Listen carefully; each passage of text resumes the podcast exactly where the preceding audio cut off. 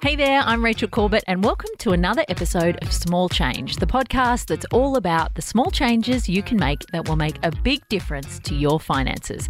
Each episode, someone from our panel of finance experts will share some of the sweet, sweet money knowledge that they've got floating around in their head so you can start to feel less scared about opening up that banking app. We get it. It can be terrifying. In today's episode, we've got an awesome tip from author and founder of Women with Cents, Natasha Janssens, who has some advice if you're interested in saving hundreds or maybe thousands of dollars. Who isn't? Today's tip is all about how to simply manage your bills without leaving money on the table.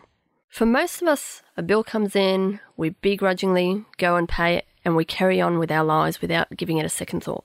But did you know that there's hundreds, potentially even thousands of dollars you could be saving just by going online and spending a few minutes shopping around? So, to make sure that you're not madly scrambling at the last minute to pay your bill just when it's due, here's a few simple steps to take to make sure that you're organized each year and you don't leave money on the table.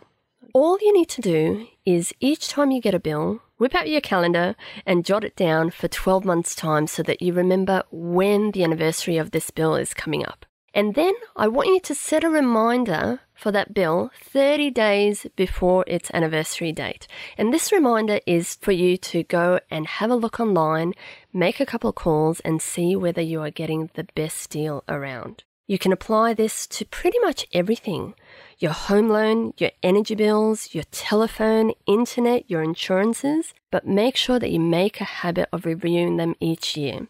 I'm usually pretty good at this, and even I was surprised with how much I saved. If you need a bit of inspiration, I went and tallied it up. Can you guess the number? I saved $18,000 in the space of 12 months just by reviewing everything on my bank statement. So stop what you're doing, take up your phone, and set some time aside to go and schedule in your bills and make those calls. If you hide from your bills every time they hit your letterbox, you just think about that number 18,000. Not a bad return for basically putting a reminder in your calendar and making a couple of phone calls. Do not forget to shoot us an email if you are finding these tips helpful. We're at smallchange at novapodcast.com.au. And if you've got a friend who you know needs a little assistance in the money department, someone who's running away from their bills until that one turns up that says state debt recovery on it, tell them about it. I really wish I had this podcast in my 20s. Right, I'm off to lament my life choices, and I will see you on Friday for another episode of Small Change.